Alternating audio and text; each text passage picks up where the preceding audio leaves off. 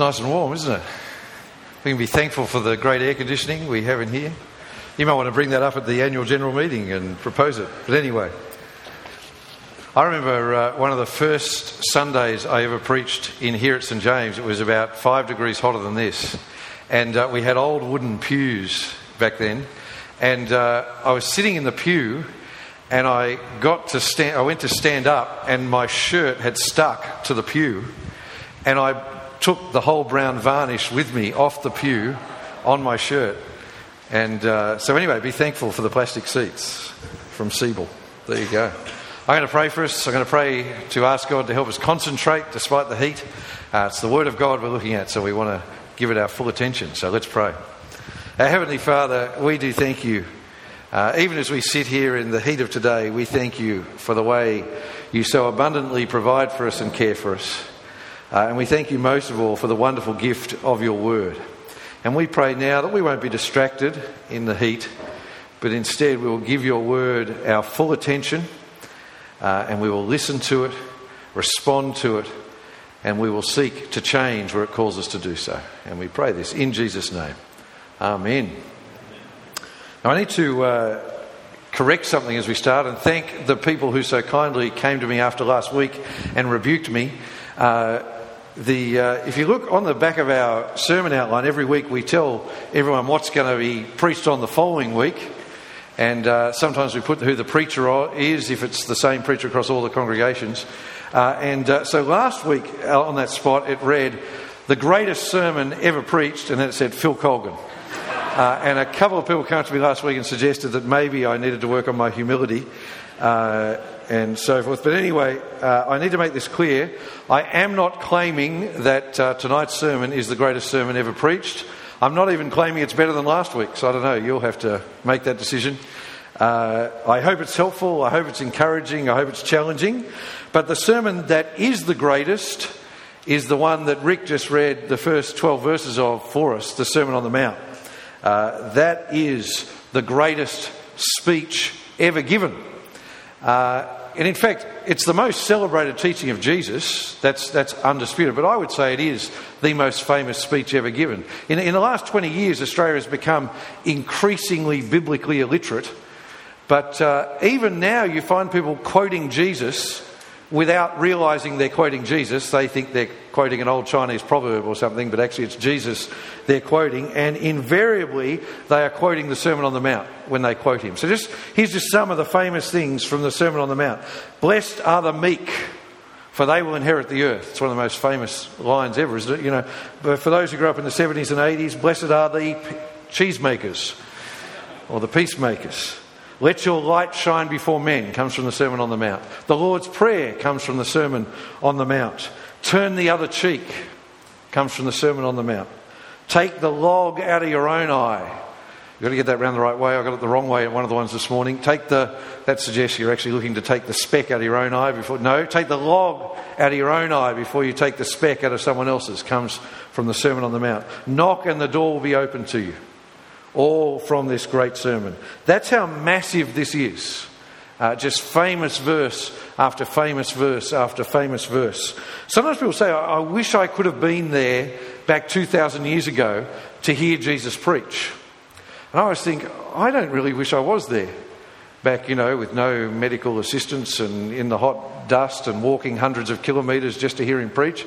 I'm quite happy to be here, even in our non air conditioned building. But you have heard Jesus preach as you listen to the Sermon on the Mount read. That's how massive this is. That's how important it is.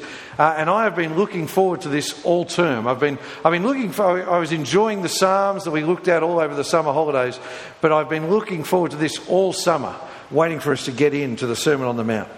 So let's look into it. Open up your Bibles at Matthew.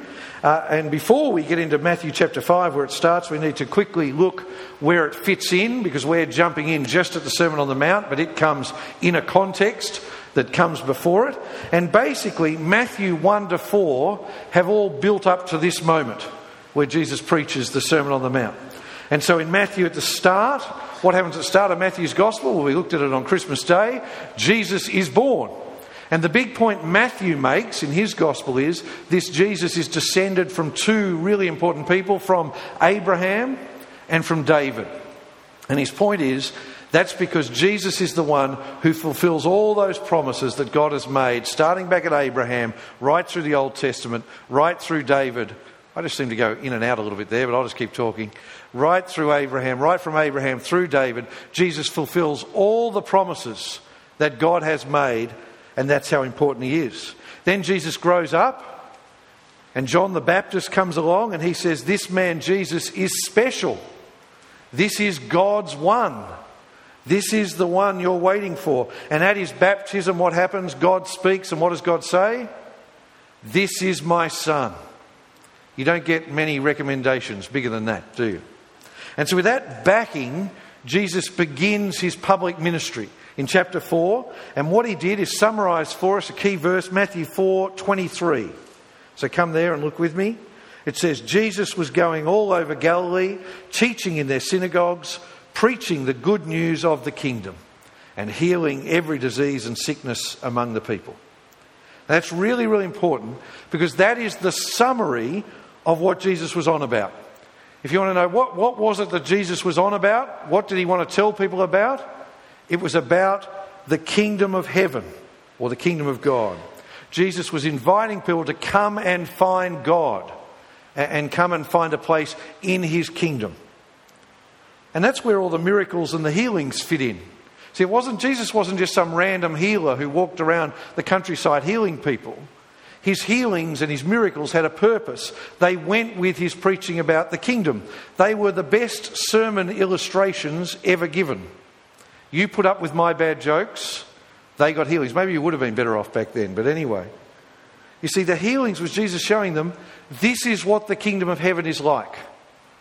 This is what you are looking forward to if you're a part of the kingdom of God. A place where there is no more pain, no more suffering, no more tears. That's what the healings were pointing forward to. So that's the summary of what Jesus was doing. He was introducing people to the kingdom of heaven. But what did he say in that preaching? See, when you read some of the other Gospels, when you read Mark's Gospel, it just says, and Jesus was preaching, repent and believe the good news, for the kingdom of God is at hand. But we never get told, here is the content of it. The beauty of Matthew 5 is now Matthew gives us the detail. This is the message of the kingdom that Jesus preached. And he's answering questions like, how do you enter that kingdom? What does God want for people in his kingdom? So let's get into what Jesus said. Come with me now. Matthew chapter 5 starts at verse 1. It says, When he saw the crowds, he went up on the mountain, and after he sat down, his disciples came to him. So there's why it gets called the Sermon on the Mount, because he preached it on a mountain. But why did he do that? You, know, you have to ask when things happen in the Gospels, why do they tell us this? Why was it important that Jesus went up on a mountain? Well, people have two ideas they give for why that's important and why that's recorded for us. The first is the reason we had Exodus 19 read out before we had Matthew 5 read out. And that is all through Matthew's gospel. Matthew is at pains to point out to us that Jesus is the new and better Moses. So, just like Moses was the great one in the Old Testament who brought God's revelation, God's law to God's people, and he did that on the Mount, Mount Sinai, well, it's like Jesus is saying, Well, here I am giving you the new way. Now, we're going to think about that more in a couple of weeks when we think about how the Old Testament law fits with Jesus, what Jesus says. But the second reason is Jesus often withdrew to places like on a mountain to get away from the crowds. Jesus, as, as people flocked around him, after a time, Jesus would withdraw away, and then just his disciples would come to be taught sort of more in depth. And by his disciples, it's more than the 12 at this point. It's a, it's a bigger crowd than that who are following Jesus. And it seems that's what's happening here. He's withdrawing so he can then just teach his disciples, particularly about the kingdom he's sharing with them. But what's interesting is it's clear that the crowds followed him. Because if you look there at chapter 5, verse 1, it says his disciples came to him. But now just flick over a page and go to chapter 7, verse 28 and 29 at the end. When he finished the sermon, the crowds were astonished at his teaching. So it's like Jesus took the disciples aside, but then the crowds came around and listened in on everything that he said. And in many ways, that is very similar to our sermons here at church. Church is designed for the Christian. Church is for the believer. And as we come to church, we are encouraged by God's word and we're equipped to go and serve out there in the world and go and proclaim Jesus and go and share the gospel with people out there in our jobs or in our schools or in our unis or wherever it is we are. But church is always welcome for the crowd to come and listen in. And as we preached, even though it's aimed at the believer, I hope even here tonight there are people who have not yet called Jesus their Lord and Saviour who are here listening in and saying, I want to know more. I want what they've got. And hopefully you might then sign up and do Christianity Explained and, and find out more about the gospel. So that's what's happening here. So Jesus sits down, he begins to teach the disciples with others listening in. He starts with these famous blessings. You might know them as the Beatitudes. Uh, that's just an old Latin word that means blessings. There's no reason to use that and not call them blessings. That's what they are eight promises of blessing. So before we look at them, we need to work out what it means to be blessed. Because that's what Jesus is offering here. He's offering blessing. He's saying, Blessed are these different people. Sometimes you see it translated happy. Happy are those who mourn. Doesn't quite work, does it? But being blessed is more than being happy. You can be blessed by God, but at a particular point in time, not be happy in your circumstances. Even more sadly, there are many, many deluded people walking around our world, happy as Larry, when they are far from blessed because they have not accepted the salvation that only comes through Jesus Christ. They are standing under the judgment of God. Happiness is only a very small part of to be blessed. To be blessed is something much bigger than that. Now, to be blessed means to be approved by God. If you want to write down a definition for your notes over the term, to be blessed means to find God's favour, to have God look favourably upon you. That is what it means to be blessed. And what these verses make very clear is the greatest blessing of all is to be a part of God's kingdom, to be invited in and to have a place in the kingdom of heaven. Just look at the first and the last of the blessings. Come with me now. Verse 3 says, The poor in spirit are blessed. Why? Because the kingdom of heaven is theirs. See, to be blessed is to be a part of the kingdom of heaven. And then verse 10 those who are persecuted for righteousness are blessed. Why? For the kingdom of heaven is theirs. And those verses are like the bookends of these eight blessings. To be blessed by God means to have a place in his kingdom. So in the kingdom of heaven, you then get explained in between that and the other blessings what it looks like to be in the kingdom of heaven. So in the kingdom of heaven, we will know God's wonderful comfort. In the kingdom of heaven, we will inherit the earth the wonderful new creation, a place where there will be no more pain and no more sin and no more suffering. In the kingdom of heaven, we will live with God as his children. He will call you his son, and you will call him your father. I just want to pause there and think for a moment. That is your hope. If you are someone who follows Jesus, that is what you look forward to if you are a follower of Jesus. This world is not your hope. If we are followers of Jesus, we look forward to the kingdom of heaven, where we will live with God as our Father forever. And I just want to say to you, doesn't that blow your mind? I know it's warm and it's hard for anything to blow our minds tonight. But I want to say if you have been a Christian for, for 50 years or if you have been a Christian for one minute, every time you hear that, it should blow your mind. That God has blessed you by giving you a place in his kingdom where you will live forever with him as your heavenly father. That is the most wonderful blessing possible. Words cannot capture how wonderful it is to know that truth. And so Jesus' point here in these verses is well, here is the description of the person who is a part of my kingdom. Here is the description of the person who is going to be a part of this wonderful blessing. If you are someone who trusts in Jesus, he's saying, This is what you look like. This is what it looks like to be a member of the kingdom of heaven. And the thing we'll notice more than anything else is that the thing God wants for people who are a part of His kingdom, the things that God uses to describe people who are a part of His kingdom, are usually the absolute opposite of the things our world thinks are impressive or important. That's what we're going to see more than anything else. The things that Jesus values are usually things the world despises. And the things the world values are usually things Jesus doesn't have a lot of time for. So you'll see there on your outline, come with me, I've put the heading, the eight marks of the kingdom, and we're going to look at each briefly in turn. So, first one, verse 3 The poor in spirit are blessed, for the kingdom of heaven is theirs. What does it mean to be poor in spirit? It's not talking about your bank account. It has nothing to do with whether you're rich or poor in worldly senses, though Jesus says the larger your bank account, the less likely you are to be poor in spirit. Now, you see, poverty of spirit is about recognizing our true spiritual state before God. That's what it's about.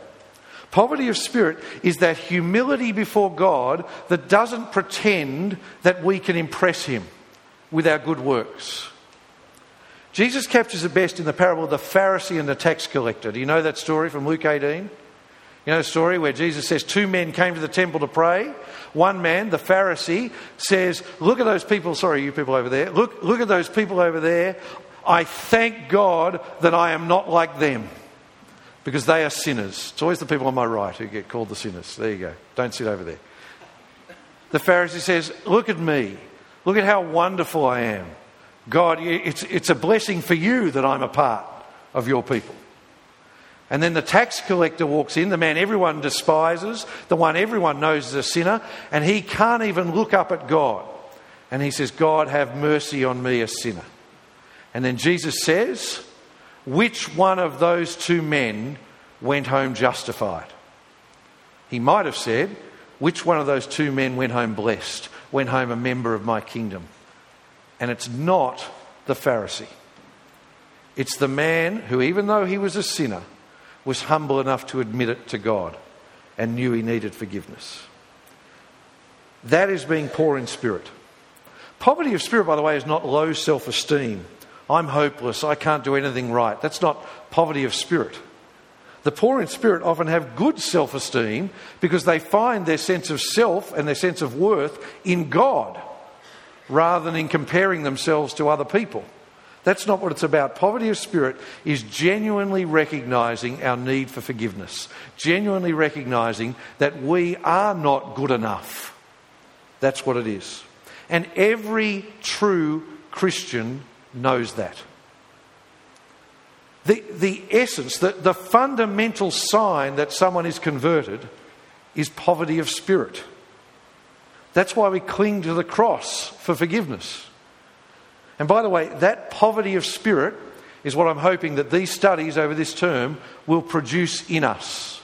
That as we look at the Sermon on the Mount together, as we look at Jesus' radical demands on us for godliness, by the way, if you read the Sermon on the Mount and you go, Yeah, I live that, then you are a fool. You, you cannot live this out. Only Jesus lives this out in its entirety. As we look at these radical demands, it's meant to create poverty of spirit in us. It's meant to make us say, I fail. So thank you, God, for your forgiveness, won for me so dearly at the cross by Jesus. That is poverty of spirit. Next mark of the kingdom. Come with me, verse 4. It says, Those who mourn are blessed, for they will be comforted. That's a verse that often gets read out at funerals. But I think it's often misused at funerals. It's sort of saying, if you mourn, you'll, you will be comforted. But it's not talking about when you're feeling sad.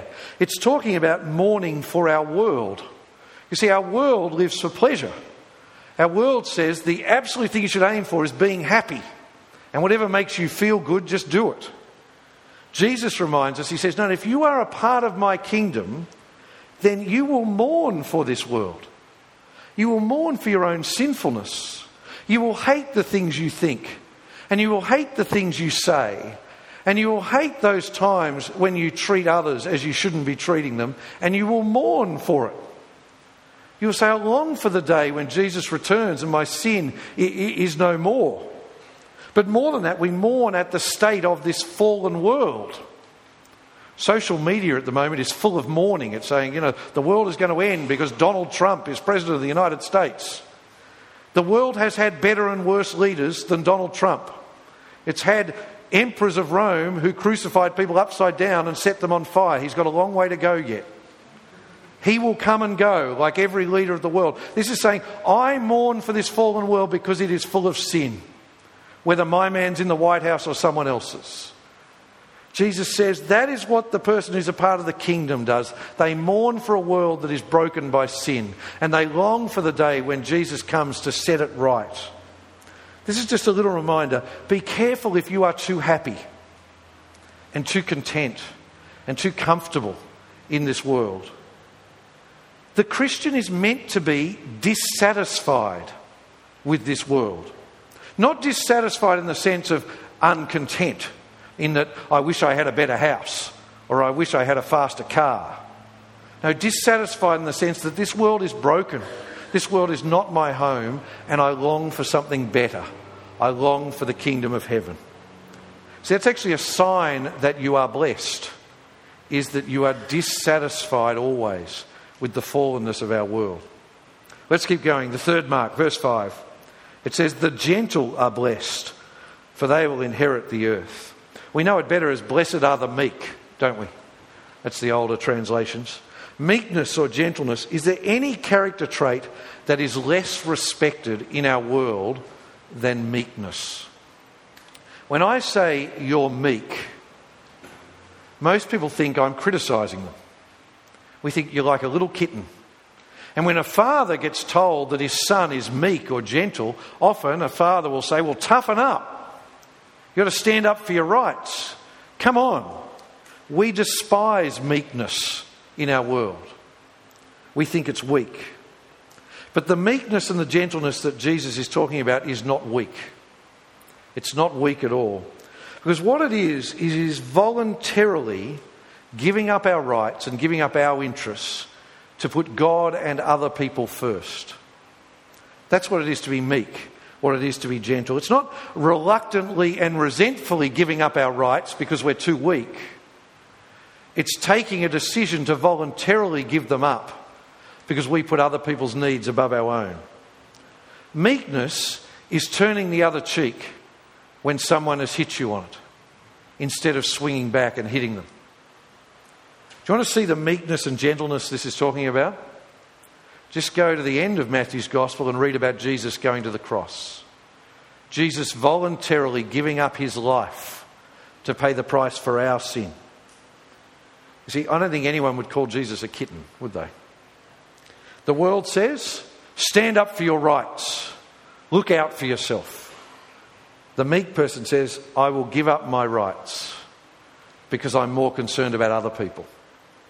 And yes, the meek and gentle person will often miss out now. That's why you're always told to stand up for yourself.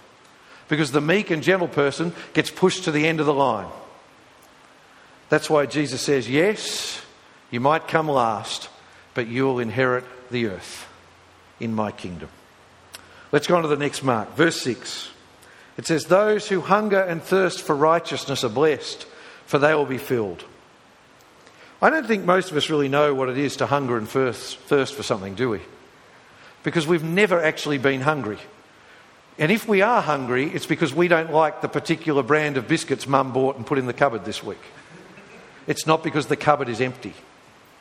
I was amazed when uh, the Turners have been back for Tanzania for a little while, and, and they were telling me that the thing their kids love most about Australia and are most amazed by is the fact that they can turn on the tap and water comes out and you can drink it without boiling it and putting purifying things in it.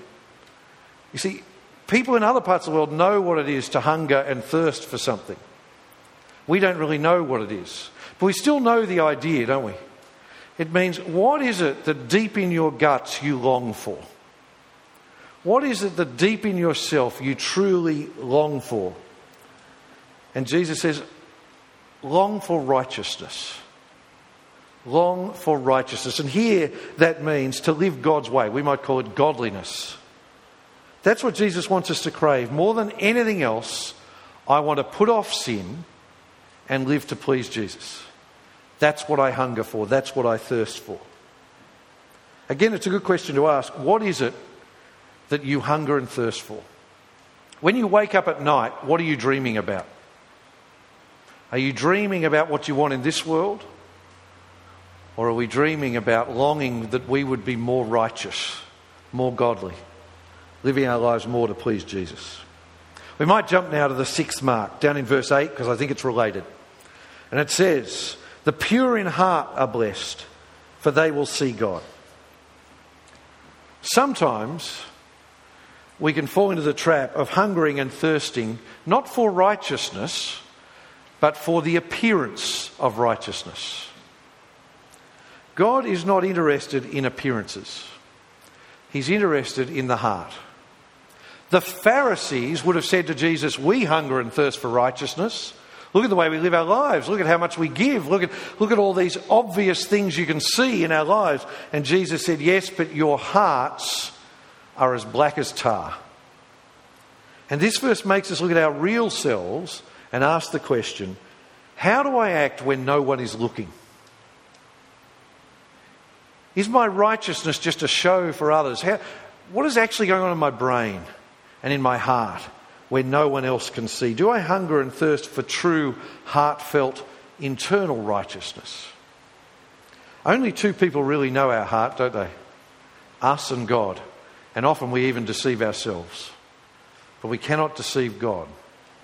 Blessed are the pure in heart, for they will see God. Let's jump back now to the fifth mark, there in verse 7. It says, The merciful are blessed, for they will be shown mercy. God shows us incredible mercy, doesn't He? Isn't that the no, uh, grace and mercy are what God shows us? Mercy is where we show love and compassion to the weak. That's what it is to have mercy on someone. Mercy is about how we treat people who are helpless and in need. And God comes to us in our helplessness and offers us salvation and forgiveness. He has shown us incredible mercy. And Jesus' point over and over again is if you have received the mercy of God, you will show mercy to other people. You know the parable Jesus told about the man who was forgiven a massive debt? Do you remember the story? Where, where, where the man is forgiven, like in our language, a million dollar debt.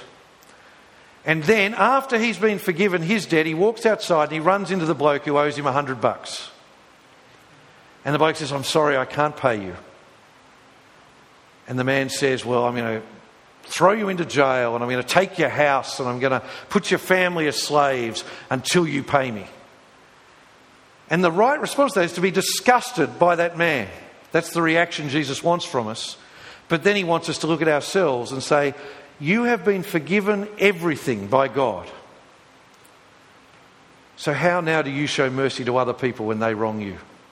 Are you like that man who, even though he's been forgiven the hugest debt, holds the smallest debt against others? Or are you quick to forgive? You see, the question is are we quick to forgive or are we quick to demand our rights? Am I compassionate to others or am I impatient with others? The merciful are blessed, for they will be shown mercy. Which actually connects now with the seventh mark of the kingdom. There in verse 9. Come with me. It says, The peacemakers are blessed, for they will be called sons of God. In the next couple of verses, Jesus is going to warn us about all the ways believing in Him causes conflict and how often it can actually lead to, to breakdown in relationship. But the point here is, as followers of Jesus, we should never be the ones who seek conflict or be responsible for conflict. We are to pursue peace. And how do you do that? by being slow to speak and quick to listen, by showing grace rather than seeking revenge, by repenting and apologising when we are in the wrong, by being quick to forgive when we have been wronged. The opposite of a peacemaker is a grudge holder. So tempting, isn't it, to hold a grudge when someone wrongs us? and forget just how much we have been shown mercy by God. You've heard it said, an eye for an eye and a tooth for a tooth. Our world says, pay back evil for evil. Jesus says, forgive, love your enemy, turn the other cheek, be a peacemaker. Which brings us to the final mark of the kingdom, there in verse 10. It says, Those who are persecuted for righteousness are blessed, for the kingdom of heaven is theirs. And this one gets a bit of an expansion in verse 11. One of the true ironclad promises of the New Testament for this life that God makes for you is that if you follow Jesus, you will be persecuted. There are preachers who go around telling Christians, you've got all these promises from God for this life, that you will be healthy and you'll be wealthy and all these other things. None of them are true. We have incredible promises for the kingdom. But one of the true ironclad promises that the New Testament makes is if you follow Jesus, people will persecute you. To, to, be persecuted for righteousness is to be persecuted, to be insulted, to have people say false things against you, have people call you names, whatever it is, because you follow Jesus and because you seek to live his way rather than follow the ways of the world. Do you know that at the moment, at this point of time in history, more people in our world are being killed for following Jesus than at any other point in history? Do you know that? More people are dying for the Christian faith at the moment in our world than at any other point in history. Now, part of that is just because of the incredible population of the world now compared to earlier, but part of it is because it is more dangerous to be a Christian now in our world than at any other time. And if you go to places like Saudi Arabia or the north of Nigeria or to Iraq or Iran or all sorts of other places in our world and you say, I am a Christian, you stand in danger of being killed. And every day, tens and hundreds of people are killed for their faith in our world at this time. When Jesus talks about being persecuted for their faith, throughout that's happened throughout history, but it's happening in our world today. And we have been cocooned from that in Australia over the last 50 years. Because our country has been based on Christian values. But something has changed in the last 20 years, hasn't it? And about 20 years ago, Christianity went from being the dominant, at least the dominant moral view, to being when you follow God's morals, you go, you were quaint and outdated, but largely ignored. But then in the last five years, something else has happened, hasn't it? And people have started to say, actually, calling on people to live God's way is not just quaint and outdated, it is evil and immoral. And just like the New Testament promised, the world will say that you are evil if you follow me. You see, so now, just for saying what God's people have said for thousands of years and saying, calling on people that God's moral standards should be followed, you are called a bigot or you're called a homophobe. And the temptation is to stay quiet, isn't it? But why are we surprised by this? I'm amazed when Christians come and they're surprised that the world treats it. What we should be surprised about is how good it's been for the last 50 years in Australia. Because this is the norm. And the temptation is to be quiet instead of standing up and saying, I'm with Jesus. And frankly, the worst we get in Australia is called names. And we should think of our Christian brothers and sisters in other parts of the world who get called far worse.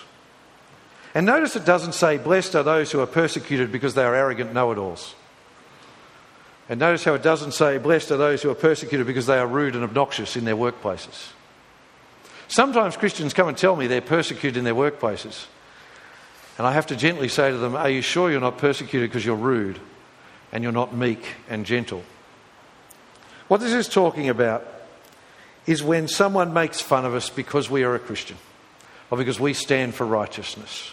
And anyone who has become a Christian as an adult or as a teenager from a non Christian family has experienced some of that flack, I'm sure. When your family makes snide comments or say, Why do you want to go to church? Come to the, you know, and all those sort of things and make fun of us. Remember, Jesus says, If people persecute you, if they call you names, if they say false things about you because you follow me, then you are blessed. because yours is the kingdom of heaven. And do you notice that, like poverty of spirit, the blessing for being persecuted is so closely tied to being a part of the kingdom of heaven? You notice that they're the two where it says, Blessed are you, for you are a part of the kingdom of heaven? I think that's intentional. It just reminds us that actually the two go together.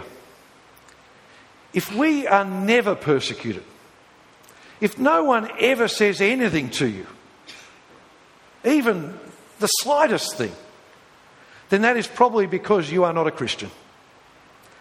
It's probably because you have never even said to people, I follow Christ, and you've never even stood on any matter of righteousness, and you are so like the world around you that why would they persecute you? Because you're no different to them. If you've never had anyone say anything ever to you, then that's because no one knows you're a Christian. The Apostle Paul said, Everyone who wants to live a godly life in Christ Jesus will be persecuted. As we close now, and this is the most important minute of the sermon, so if you've vagued out in the heat, come back with me now. I just want to ask, how did you feel about each of those marks of the kingdom as we look at them?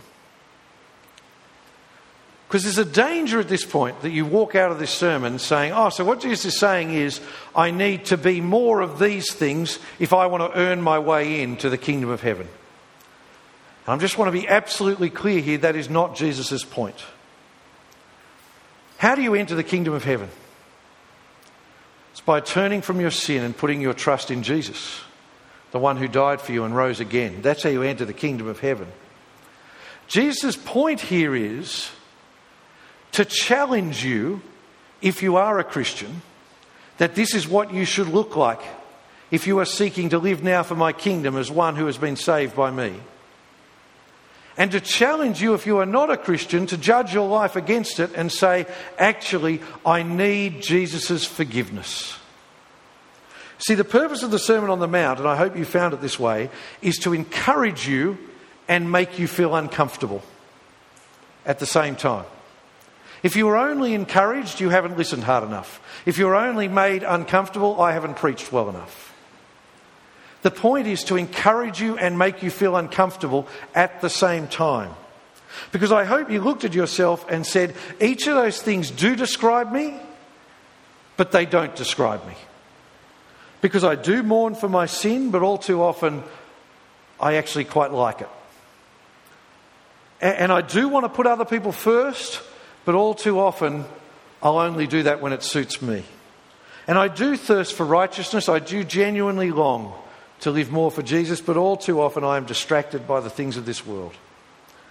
And I do show mercy and grace, but at the same time, often I'm one of those people who is quick to judge and quick to condemn.